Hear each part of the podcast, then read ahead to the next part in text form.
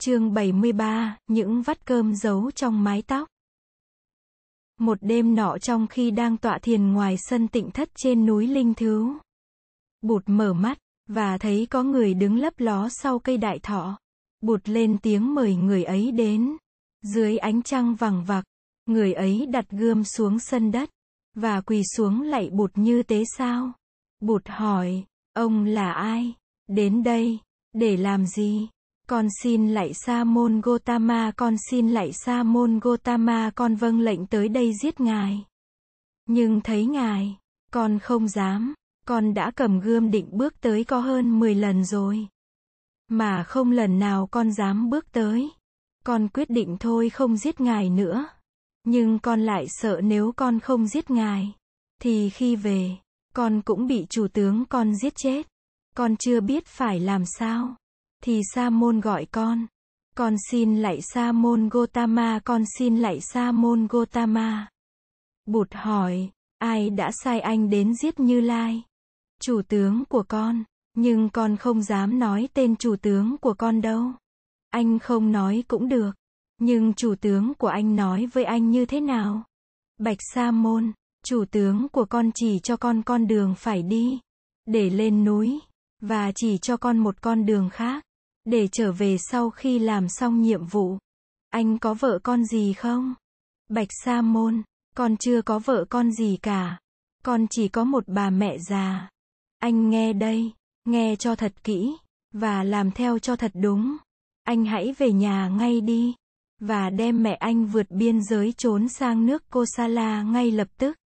Anh đưa mẹ sang bên ấy tị nạn và sinh sống. Nhưng anh đừng xuống núi bằng con đường mà chủ tướng anh đã chỉ bày. Nếu xuống núi bằng đường ấy, anh sẽ bị mai phục giết chết giữa đường. Anh xuống núi bằng một con đường khác. Anh đi ngay đi.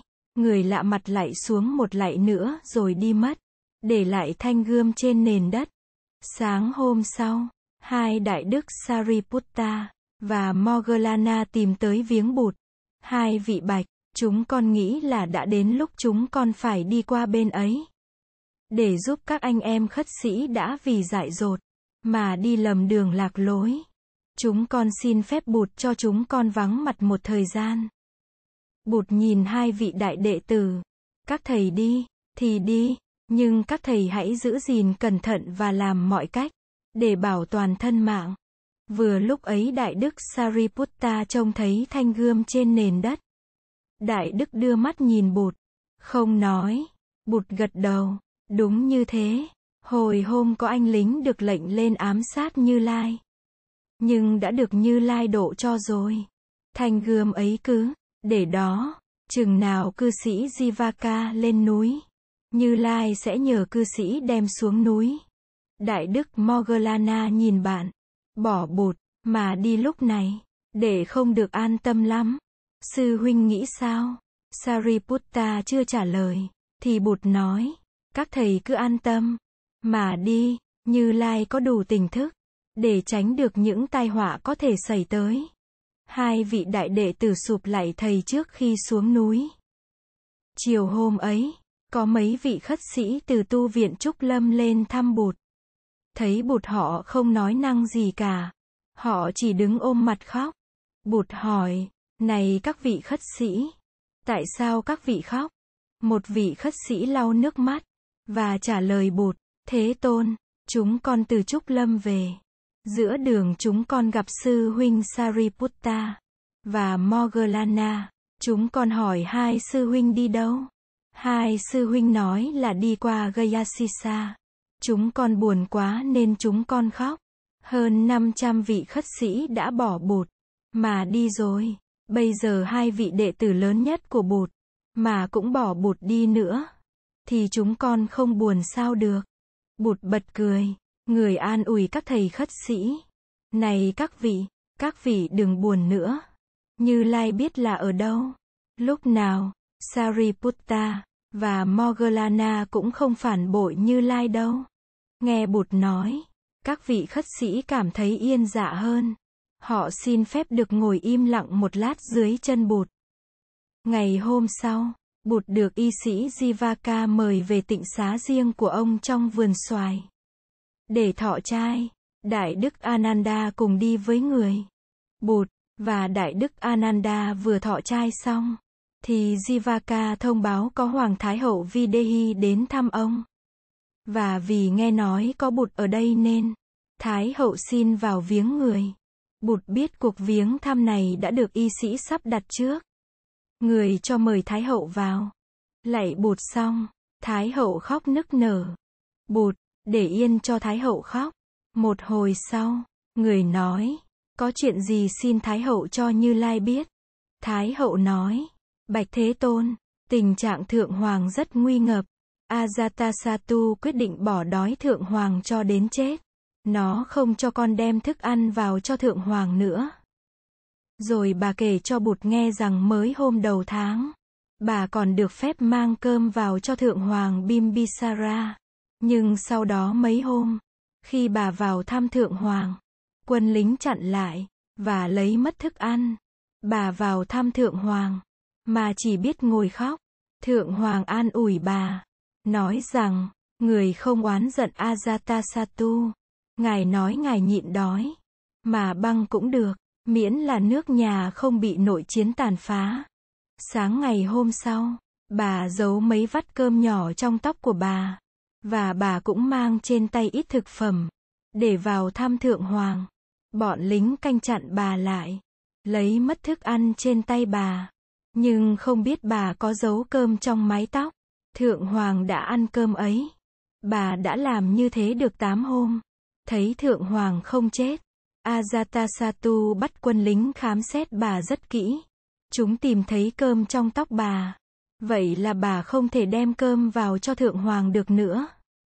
3 hôm sau bà nghĩ ra được một cách mới.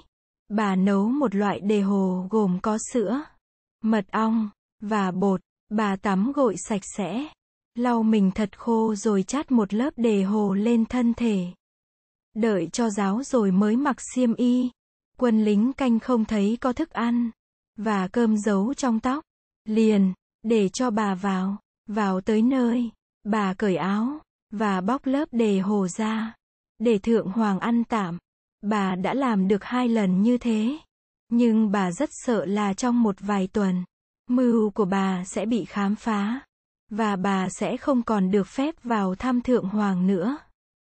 Kể tới đây, Thái Hậu lại ôm đầu khóc. Bụt lặng thinh, một lát sau, người hỏi về tình trạng sức khỏe của Thượng Hoàng, về thể chất cũng như về tinh thần. Thái Hậu nói Thượng Hoàng đã ốm đi nhiều, nhưng vẫn còn khương kiện. Tinh thần Thượng Hoàng rất cao. Ngài không tỏ vẻ oán giận hay buồn rầu gì cả. Thì giờ trong tu, Ngài dùng vào việc thiền tọa, và thiền hành. Có một hành lang khá dài. Ngài thường đi thiền hành dọc hành lang đó. Phòng giam Ngài có một cánh cửa có chấn song. Từ khung cửa ấy Ngài có thể nhìn thấy núi Linh Thứ. Ngài ngồi trước cửa ấy, để nhìn về núi Linh Thứ mỗi ngày. Ngồi rất lâu, ngồi thiền.